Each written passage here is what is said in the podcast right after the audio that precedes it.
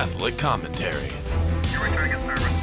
2122. Spiritual warfare. A1 clear, see no trigger. Stay ready so you don't have to get ready. There, I can Jesus 911. Good morning, Jesus 911, Ruben Nava, uh, and Paul Clay. I'm filling in for Jesse Romero. Uh, it's good to be back, Paul. Thank you uh, for uh, you and Jess for inviting me back. And uh, Brought you out of retirement, Ruben. yeah, it kept the seat warm for me. So uh, Yeah. I'm glad to be here. And um, you know, I know some people have thought that I have been on some other shows. Those were like, uh, um, I don't know what uh, Mr. Engineer, what you call those, the reruns or the ones that the there's a, a name that you guys use here to show encores. That's right, encore productions. So, um, so a lot of people will think that I'm back. I was those are those are old shows, but I'm actually here today. I'm in studio, and uh, it's good to be here. Um, you know, uh, I haven't talked to um, you, uh, Paul, since the, the event at Dodger Stadium, but uh, I was there, and I saw a lot of uh, our listeners there. Uh, it was great to see them, and you know, them coming up to me and and um, and saying hello. And um, I, just think that it, it was an event that uh, wherever you are on the spectrum of of uh, you know your Catholic faith, whether you're you know uh, a marginal Catholic, uh, you know Novus Ordo, all the way to traditional uh, Catholic, uh, wherever you are, you could have gleaned something from that day. And I, I can't tell you how many people have come up to me and said that their faith was reignited because of of what happened that day Nice. and they were just uh, on fire. They I haven't been Yeah. around this this many on fire Catholics at one time, and Yes. It's contagious, uh, Ruben. You know, um, it's like uh, like a fire. You know, you put a bunch of logs together, and uh, Mhm. you know they burn brightly. They burn hot Right. because they're together. And uh, but if you remove one of those logs from the fire, what happens? Well, it, it burns out and it doesn't burn as hot. So uh, sacred scripture tells us, do not forsake the gathering together of the brethren.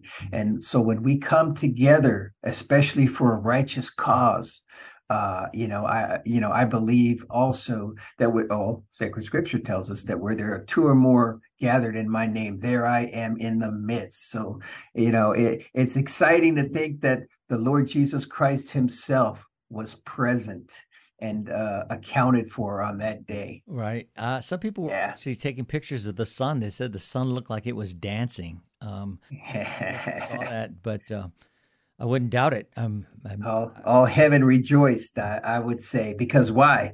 Uh, you know, when men, or, or who was it? I think it was. Uh, I don't. I, I don't. Don't quote me on this, but the quote that you know, the only thing uh, the, uh, for evil, Oh. in order for evil to triumph, is for good men to do nothing. Sir Edmund, Right. Burke, Yeah.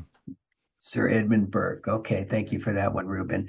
You know, today, Ruben, is the feast day for St. Thomas More, and he was a great English statesman. Nice. And St. Thomas, St. Thomas More, he was he was martyred. Uh, he lived in a time. Uh, it was right around the you know during the time of the Reformation, hmm uh, so to speak, or we call it the revolt hmm but but anyway, uh, he's a man uh, who I call him great because uh, he didn't compromise his beliefs. He stayed true to God, even uh, to his death, Yes. and uh, and that's such a beautiful thing. And that he's just a reminder, and what a great reminder today when we're battling the enemies of the church, that we need the spirit of Saint Thomas More. You know, fidelity to Mother Church, fidelity to God, first and foremost. That's what we need today, Ruben. Yeah. Uh, yeah. He did. Uh, he didn't count the cost, right? Uh, right.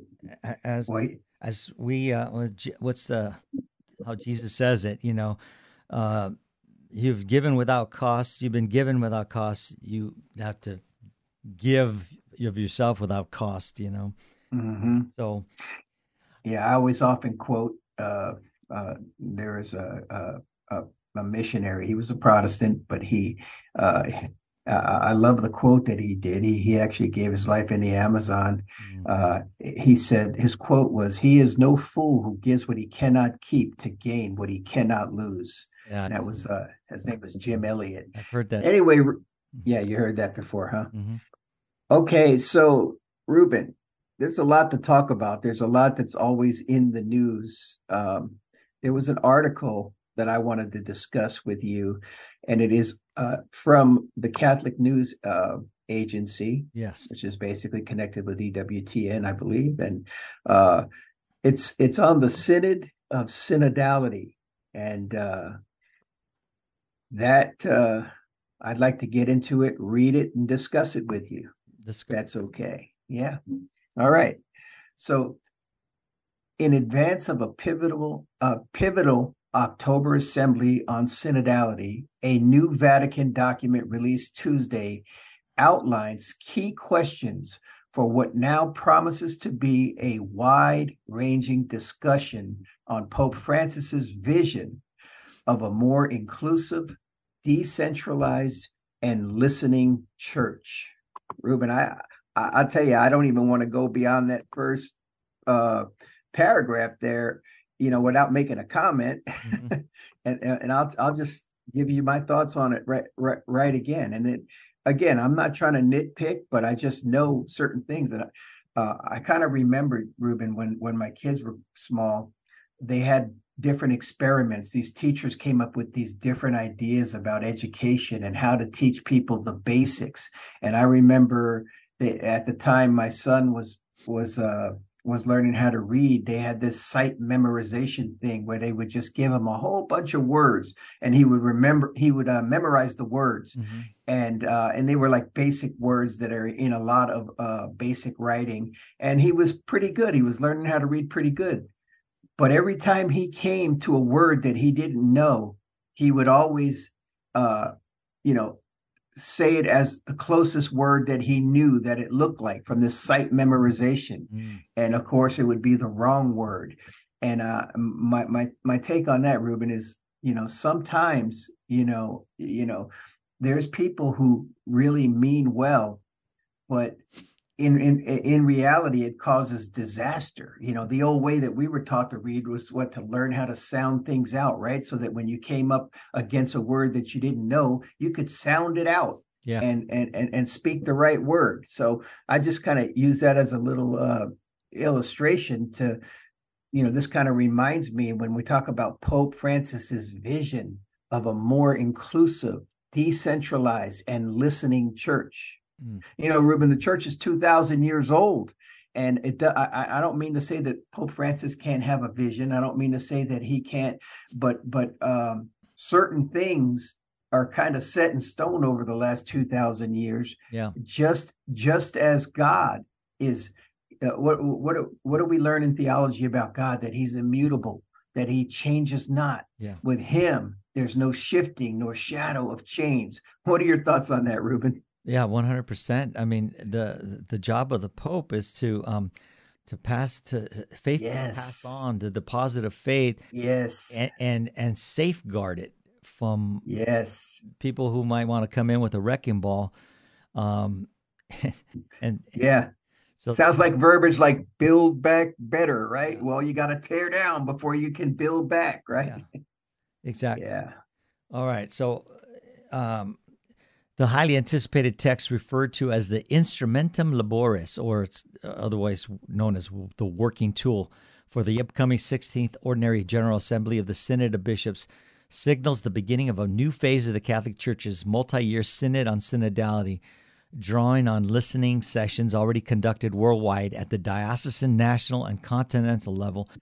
It covers such hot topic buttons as women, deacons, priestly celibacy, LGBTQ outreach, and highlights a, a desire for new institutional bodies to allow for greater participation in decision making by the people of God. And you know, what I could say about that is like, who's to say, Paul? Who's to say that they are even listening to the lay folk?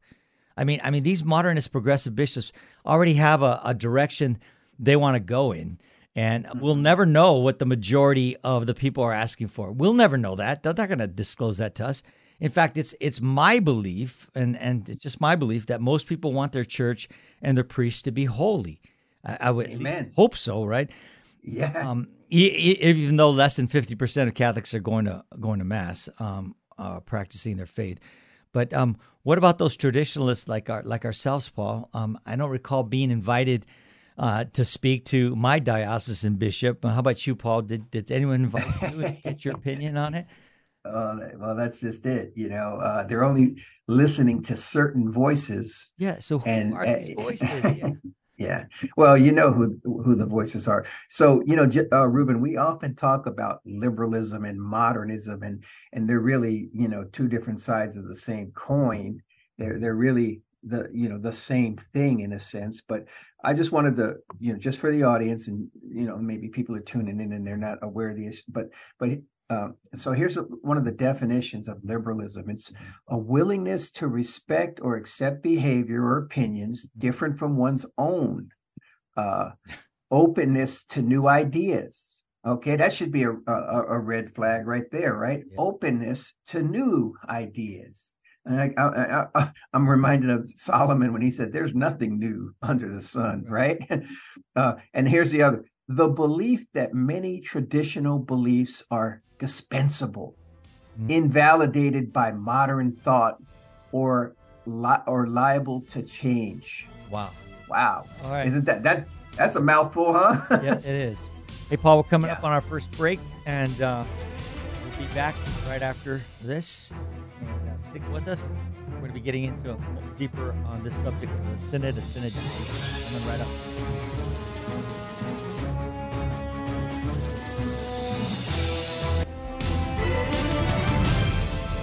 Now, back to Jesus 911.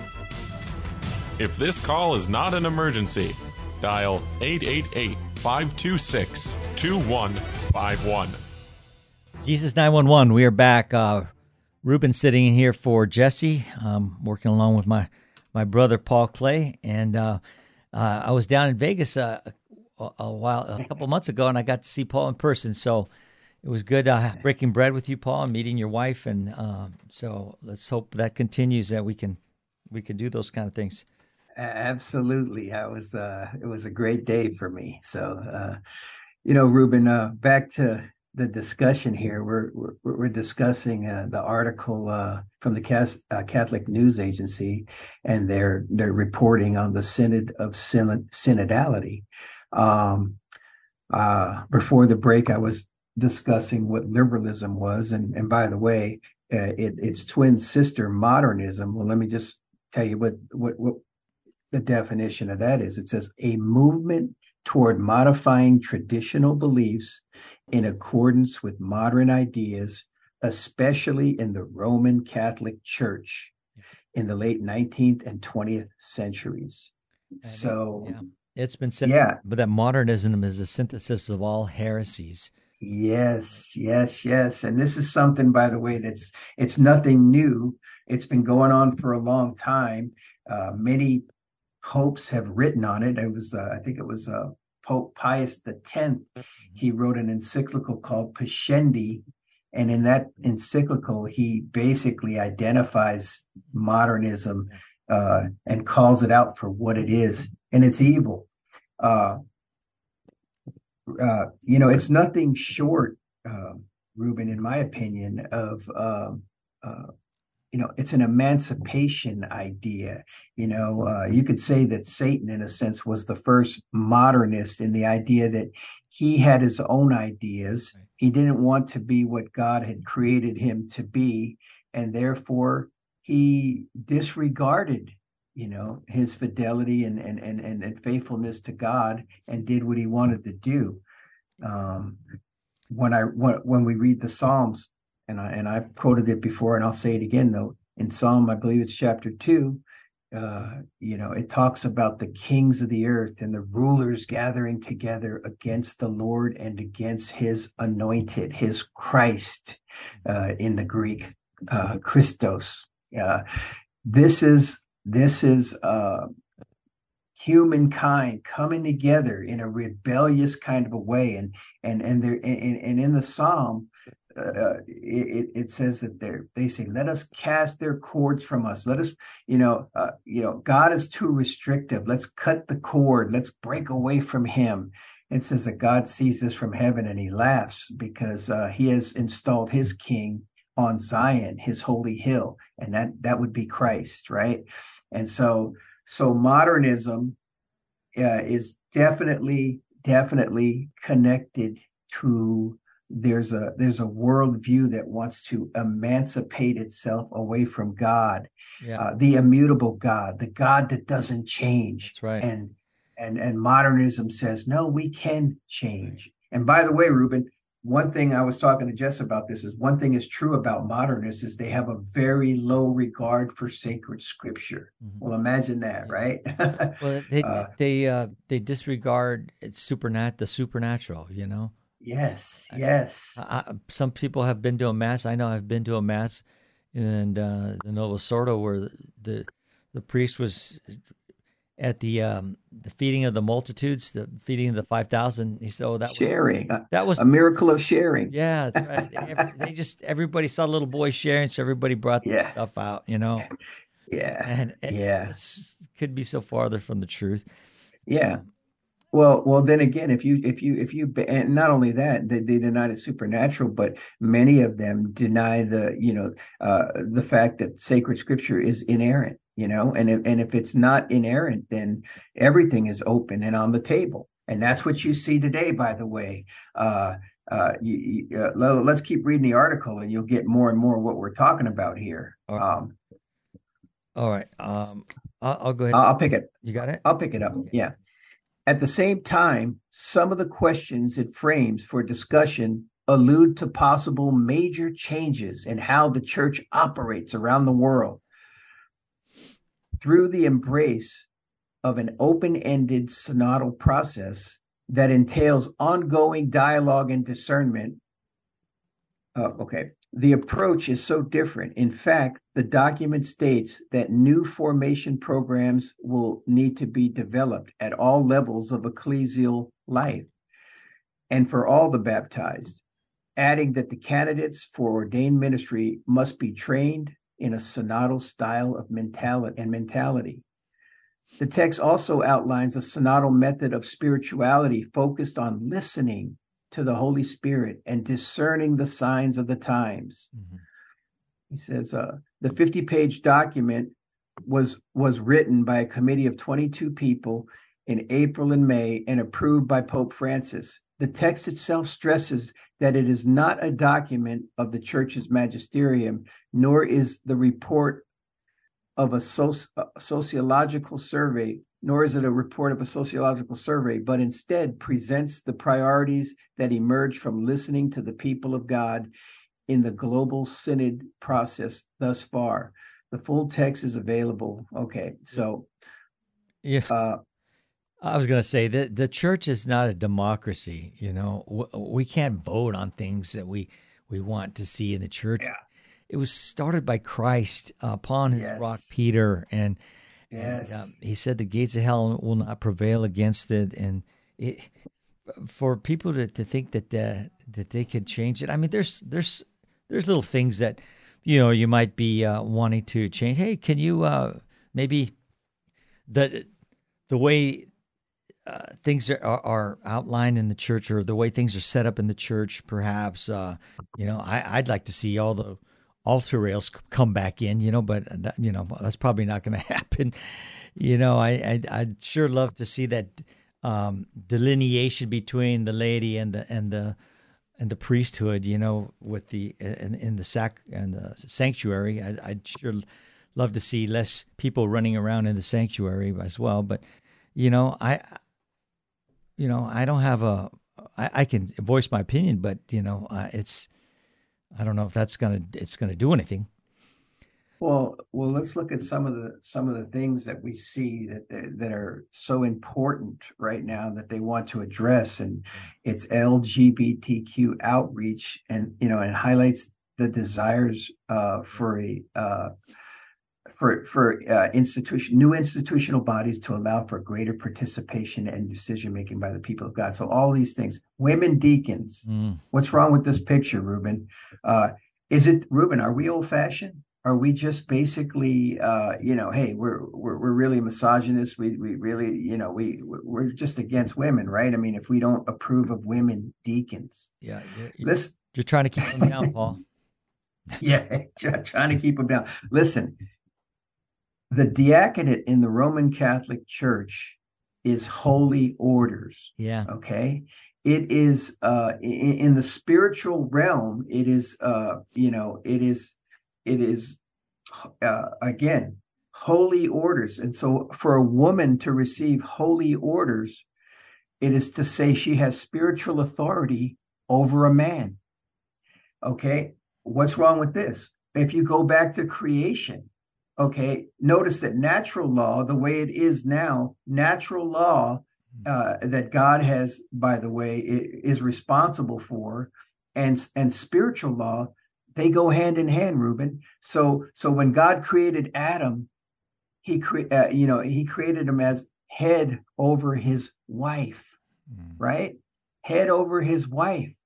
And so if the church then inverts that and goes against natural law and begins to ordain women to the priesthood, well, that they're giving women uh, uh, authority over men, which is a violation of natural law. Well, You got any comments on that, Ruben?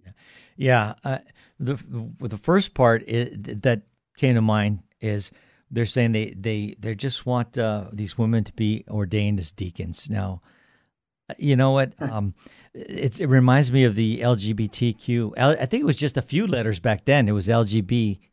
Yeah. I, LGBT. yeah. I, and, Yeah. and I've added a whole bunch of other letters since then. But Right. but they were um, they were railing for uh, civil unions to have uh, f- for like partnerships. to Yeah, I be remember covered- that. to be covered under uh, their their medical insurance, and that's all we're asking for. We're not, you know, we're not asking for uh, to, to get married or to to see us as a married couple. Uh, and then eventually that was their end. You, we gave them a little uh, foot, and I don't have, a, I didn't have a problem with that. You know, the get, letting them share insurances, but uh, it just all it did they steamrolled us, man. They just kept pushing and pushing, and now look at where we're at with this all all this uh, gender inclusivity and you know um, Yeah. our kids. Th- this is how far we've come. Who would have ever thought? But this is my opinion: is they get their foot in the door with a, a deacon as a, de- a diaconess, you know. Then wh- Yeah. what's the next thing? Oh, we, well, she's already there.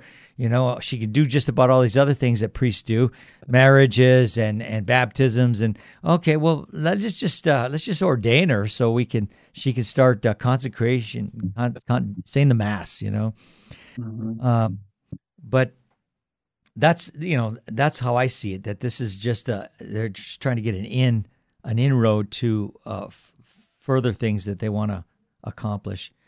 Oh, there's no doubt about it. And to your point, Ruben, uh, and I wrote this down. I read it the other day, I think, on the air, but I'm going to read it again because uh, it was it was written by uh, uh, John MacArthur. He's a uh, uh, Protestant preacher. I thought it was so good. I, I I wrote it down because it's true. Okay, and and and, it, and this is what he said. He said, "Homosexuality is the ultimate perversion of manhood." And it, by the way, the uh, he says is the end of society. When I say the West has fallen, I say it particularly because in 2003, the United States legalized sodomy. In 2015, they legalized homosexual marriage, and and here, okay, so so in 2003, the United States legalized sodomy. He says in 2015 they legalized homosexual marriage, and here in 2022 we have the ultimate degradation of homosexuality when drag queens are in elementary schools grooming kids to be as perverted as a male could possibly be. The government is demanding acceptance for these people, if not making them priority. Where you have homosexuality, you have the end of a culture. When it is legalized the way it has been in this country, when it is normalized so that they can be married, and when it is praised and elevated, you know the culture has fallen. You know, Ruben, that is will step on a lot of people's toes. Okay, but that is the facts uh, of of how it is. Uh, uh, I was always, you know, when when Rome fell, and Rome was not conquered from the outside, right? But it fell from within. One of the one of the signs uh, of the temperature there was, you know, homosexuality was running rampant. Yep. Hey, okay, I hear the music. Uh, coming up on our second break. Uh, don't change that dial. We'll be right back talking more about this topic that it's uh, could be kind of divisive. we'll talk in the other side of the break. Now, back to Jesus 911. If this call is not an emergency, dial 888 526 2151. Soul Patrol, two man car, Ruben and Paul. We are uh, coming to you from, well, I'm coming from the studio. Paul's in his uh, in his office at uh, in in Las Vegas, and uh, you know what you were talking about on the other side of the break, Paul. Uh, talking, speaking the truth. Uh, sometimes the truth offends people, but uh, we can't affirm people in their sin.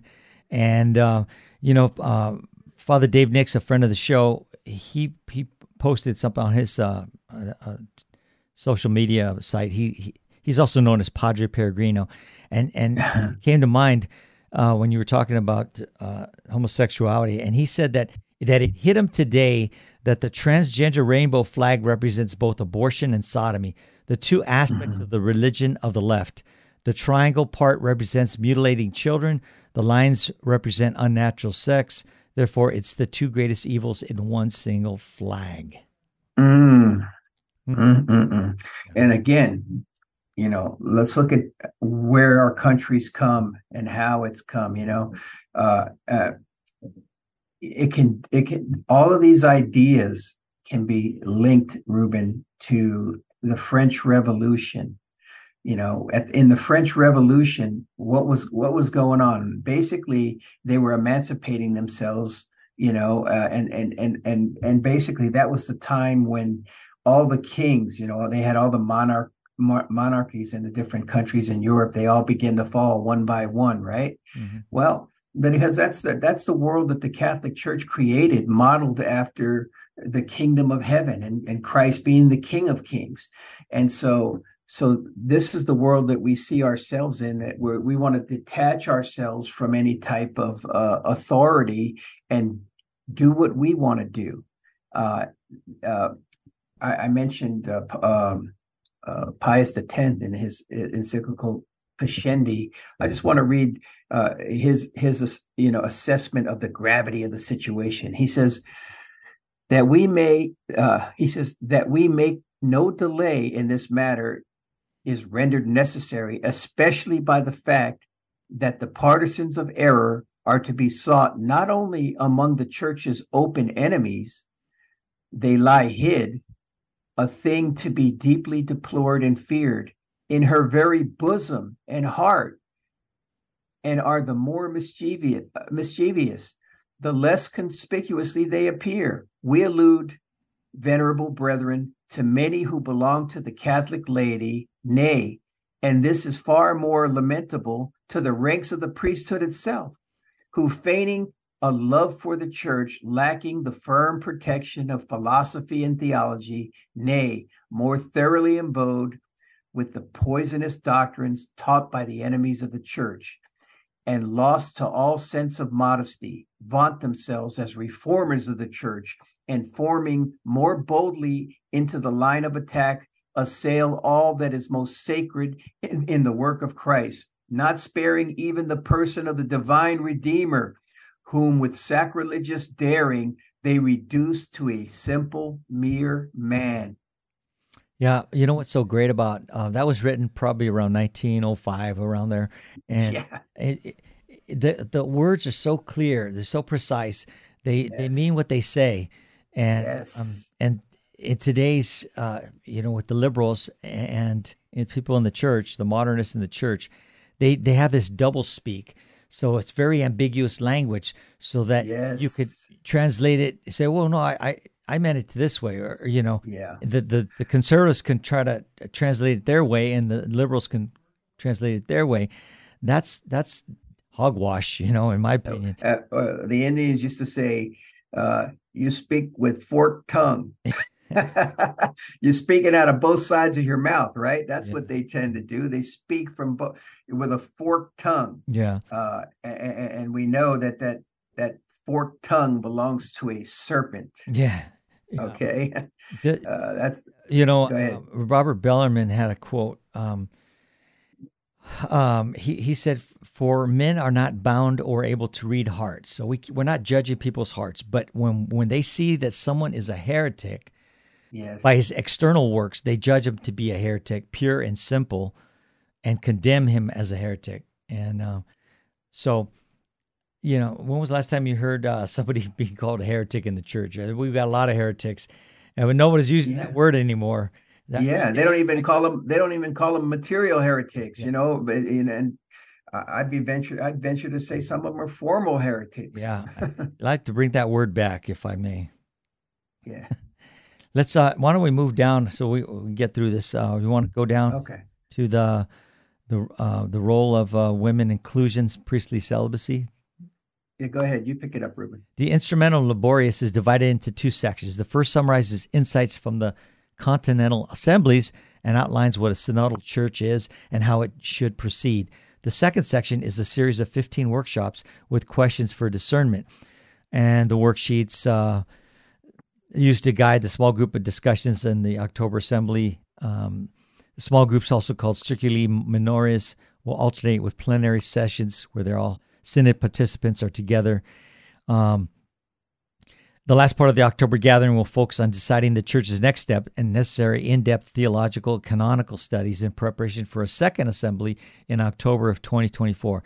So uh, that's good that we're not gonna they're not gonna make any decisions on it right now. So who knows? Maybe um, a lot can happen. You know, our, our pope is an elderly gentleman. Um, you know, there's no no guarantee that he'll be around in 20 at the end of 2023. I'm not wishing him any ill will, but uh, let's just face it, he's up his upper 80s. You know, um, Yeah.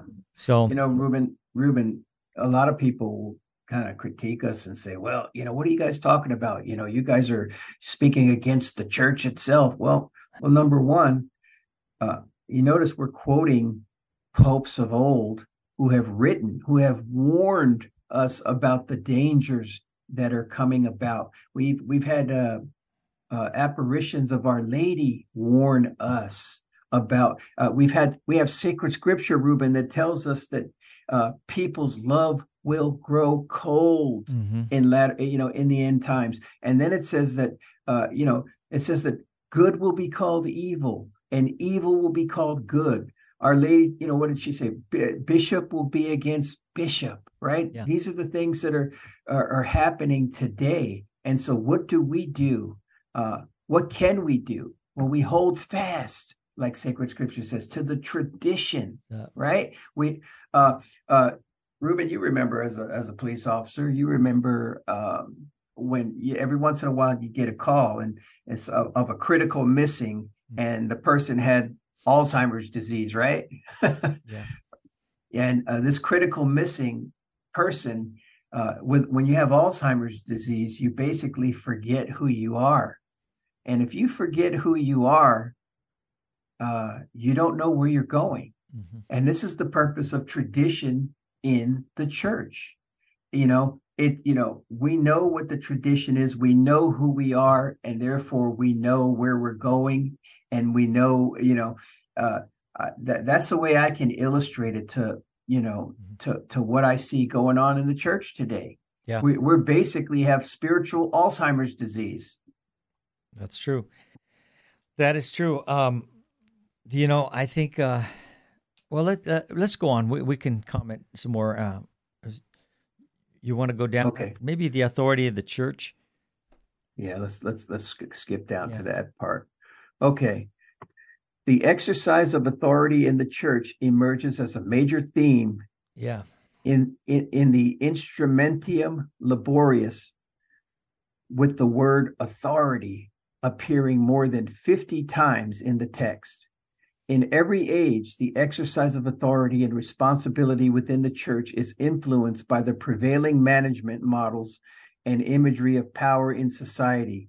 The text observes how can we become aware of this and exercise an evangelical discernment of the prevailing practices of exercising authority in the church and in society? One proposed question for discernment for the synodal uh, for the Synod of Bishops asks, what can we learn about the exercise of authority and responsibility from other churches and ecclesial communities? Hmm. I mean, yeah, no, they, they nothing brought, like yeah, they brought Protestants in at Vatican II. I mean, uh, yeah, sure nothing like leading from behind, Ruben.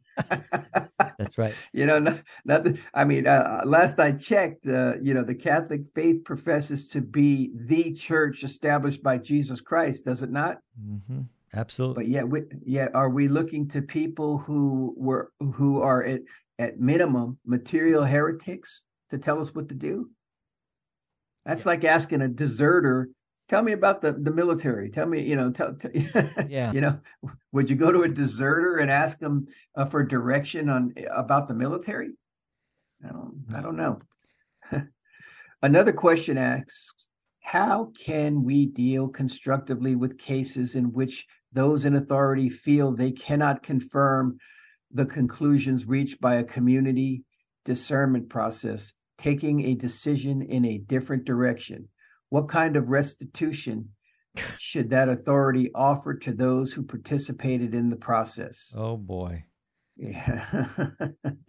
Oh boy. Um, yeah. it's it's it's like what they want to do here in California. They want to give that the money to uh, uh, to people of, uh, who had slaves in their families. You know, um, Hey man, I'm thinking about moving back to California. What are you talking about? San Francisco in particular, I think. Yeah. you know, uh, reparations. Uh, no. reparations. you know yeah. It's crazy.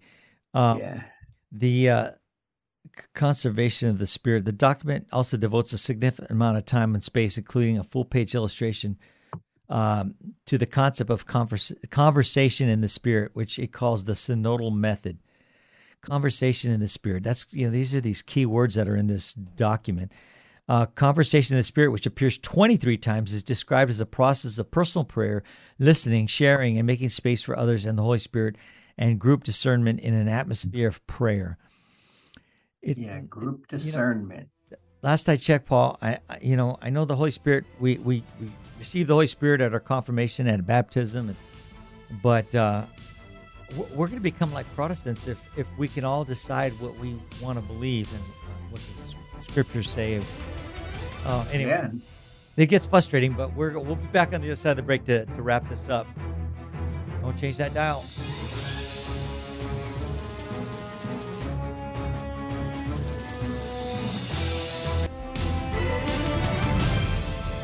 Now, back to Jesus 911.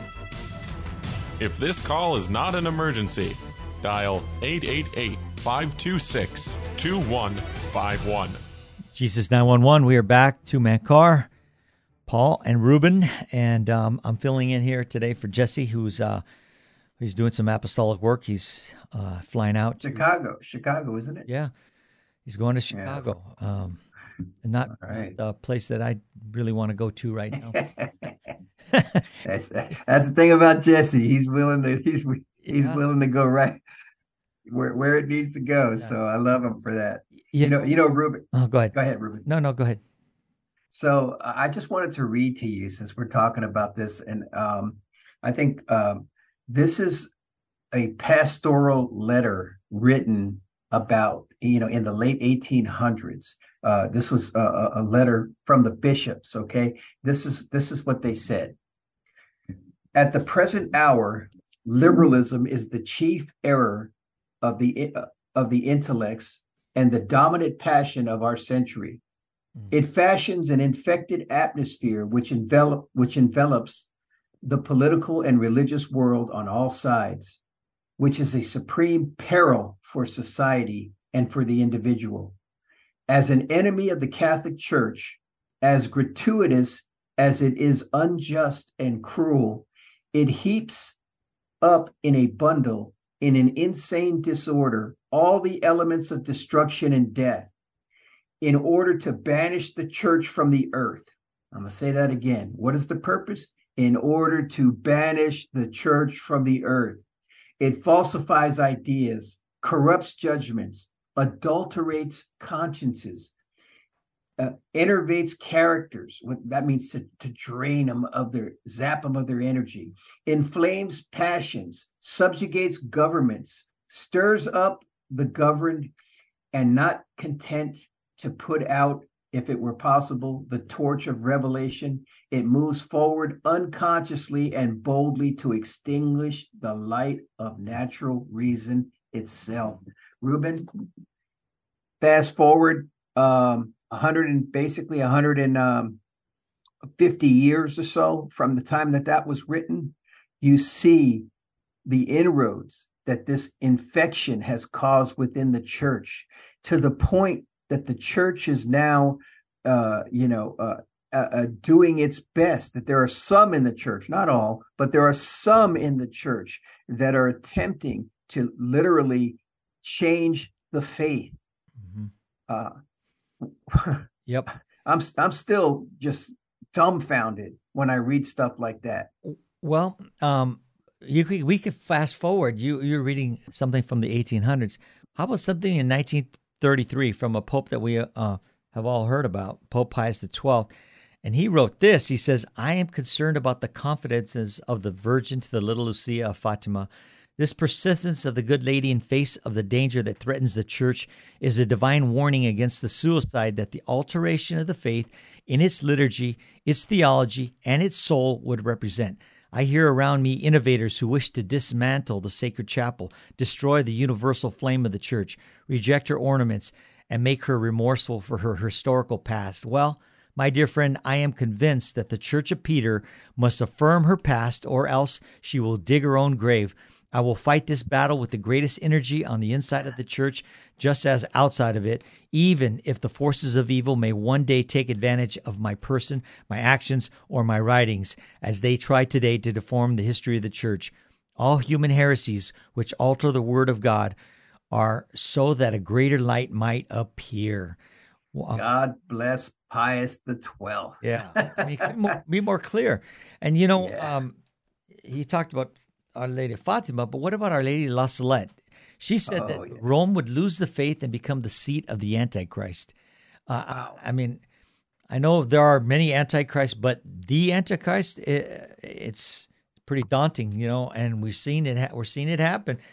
Uh, I'm not saying whoever's in power now is, is, the Antichrist, but this is what Our Lady La Salette, an approved apparition of the Church, has yeah. said. So. And we and we have to remember there's two aspects to the church, right? One is divine, the other one human. Yeah. And we know we know the human aspect many times in the past, Ruben has basically gotten off the reservation. I, I'm thinking about uh, uh, Saint Athanasius at the time of when Arianism, which is this this heretical view about Christ Himself, was prevalent to the point that most of the bishops in the church at the time had given over to it.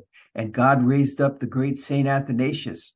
I'm a little bit encouraged, Ruben. I was reading an, an article in the Catholic uh, Register where it says, uh, you know, it's it's a couple of months old. I think it's it says uh, International Coalition of Bishops offers fraternal letter of concern to the German episcopacy yeah. Uh, uh, over the synodal path. And so you have over 70 bishops from four continents that that you know that are warning them on where they're going. So i'm beginning to uh, at least see voices you know uh, and, and, and and you know what? Better late than never Ruben. But you know they should have been at the front of this stuff and they should have made their voices heard because um, uh, you don't just let you know uh, it's like it's like like a fire. Once that fire starts burning uh, you know, if you don't get on it quick, it's going to be out of control, mm-hmm. and that's what we're seeing right now. I think. Yeah, yeah. You mentioned Germany. Well, that that's where it seems like all the, the, errors and the problems start. You know, and we remember Martin Luther, and yeah. yeah, I was just reading about the the German synodal process, and and they're going off the rails, and they want to yeah. they want to keep this thing going. And you know what's kind of f- funny is that Cardinal uh, Kasper, who's no friend to tradition. Um, he's he's Walter Kasper. He's he's a close he's close aligned closely aligned with Pope Francis. You know, and back in the day, there was a, a, a back and forth between him and then Cardinal Ratzinger, who, you know, uh, Pope Benedict when he was in charge of the CDF, and they both wrote uh, things back and forth, and uh, so Ratzinger was was trying to reel him in and, and tell him put him kind of in his place. So, but he, he he's saying this is a, a, liberal. Kasper is talking about his brother bishops in in Germany. Um, synods cannot be institutionally made permanent. The tradition of the church does not know a synodal church government. He said a synodal supreme council is is now envis, envisaged has no basis in the entire history of the Constitution. I would not be a renewal, but an, uh, of an unheard of innovation. He so he's he's dogging his his own uh, brother bishops in Germany, and uh, so that's saying something. And uh, they're gonna they're even the Pope Francis says that this this could cause schism. You know that uh, what the Germans want to do because they just want to do their own thing. They're, they're already giving communion to the uh, divorced and remarried. Um, they're yeah, you know, they're, but it, but isn't it true, Ruben, that um, Pope Francis seems to be, you know, sending mixed signals here, and he's not speaking clearly. No. You know, uh, you know that's what people need when when you're in that in in in the heat of battle. You need a leader who's going to speak clearly, who's going to issue commands that we can clearly follow it's not, it's not a time to be ambiguous. It's a time to be uh, uh, straight to the point. You know, continuing to comment in that uh, in the Catholic Register article, this is what the the bishop said. Uh, while noting the need to reform in the life of the church, the letter states Christian history is littered with well intended efforts that lost their grounding in the Word of God in a faithful encounter with, Je- with Jesus Christ, in a true listening to the Holy Spirit, and in the submission of our wills to the will of the Father, the letter states that Germany's controversial synodal path, a reform effort backed by the majority of German bishops that calls for fundamental changes to the church's teaching on sexuality, blessings for same sex unions, and the priestly ordination of women, risks leading to precisely such a dead end. Mm. Yeah, you know, of, of course, and, and, and modernists again, we said they have little regard for sacred scripture. So uh, the, uh, these bishops rightly point out that this is the problem. They lose their uh, their way. They're not grounded in the Word of God, the immutable Word of God, the Word of God that uh, goes out and it accomplishes all that God sends it out to accomplish, Ruben. Uh, this is a dangerous place to be in. And this tells me that these bishops, you know, they're nothing more than hirelings. They're nothing more than people who have an agenda, their own agenda that they put. They want the traditions of men rather than the traditions of God. Amen. Yeah. So, I mean, going back to the Baltimore Catechism, you know, I think it's book three, question 49. What is the church? The church is the congregation of all those who profess the faith of Christ, partake of the same sacraments, and are governed by their lawful pastors under one visible head. Um, yeah. And then, what is the duty of the teaching church? The duty of the teaching church is to continue the work of our Lord began upon earth, namely to teach revealed truth, to administer the sacraments, and to labor for the salvation of souls. Yes, and yes, so, yes. Uh, I mean, our church. Give us a little encouragement, Ruben. Yeah. Give us a little encouragement. We're getting close to the end here. What yeah, yeah. I'm just going to say, you know, we know those of you. I'm sure we're speaking to the choir, but you know your Catholic faith. You know that you know uh, sensus fidei, uh, where you you know what's right and wrong. The hairs yes. on the back of your neck in law enforcement, when we used to approach a car and we saw something hinky, those hairs on the back of our neck would stand up. Oh, there's danger here. Better listen to that sixth yeah. sense. That's right. And so we have to hear uh, and know our faith, teach our faith, love our faith, and um, live our faith. But we also have to uh, beware that just because somebody in a collar, you know, clerics, uh, maybe bishop, a cardinal or God forbid even the Pope is speaking something that doesn't sound uh, Catholic, then you have to t- you know you have to hold fast and say, hey, look, I'm not you know I'm not going down that road because I know my faith. And uh, it's it's unfortunate that we're living in these times, but we were made for these times, Paul. So you know, just like uh, people at Dodger Stadium, we were made for those. I was telling them, man, we were we were made for this time and and to fight this battle, and and God chose us from all the other uh, people that could have put here on earth, and we're here today. So let's uh, step up and let's let's be the leaders that we're called to be, live the life uh, as Catholics that we're called to live, and uh, let's and fear not, the Lord is with us. Right. Thanks, Paul, for having me on. Uh, it's good to be back in the seat. And um, always good, my brother. Always good, my brother. And uh, you're such a blessing and an encouragement to the audience. All right. Thank you very much. Appreciate it. Uh, stay tuned for Hands On Apologetics with Gary Michuta from the Midwest Command Center. We're signing out. We are EOW and 7. God bless. Keep the faith.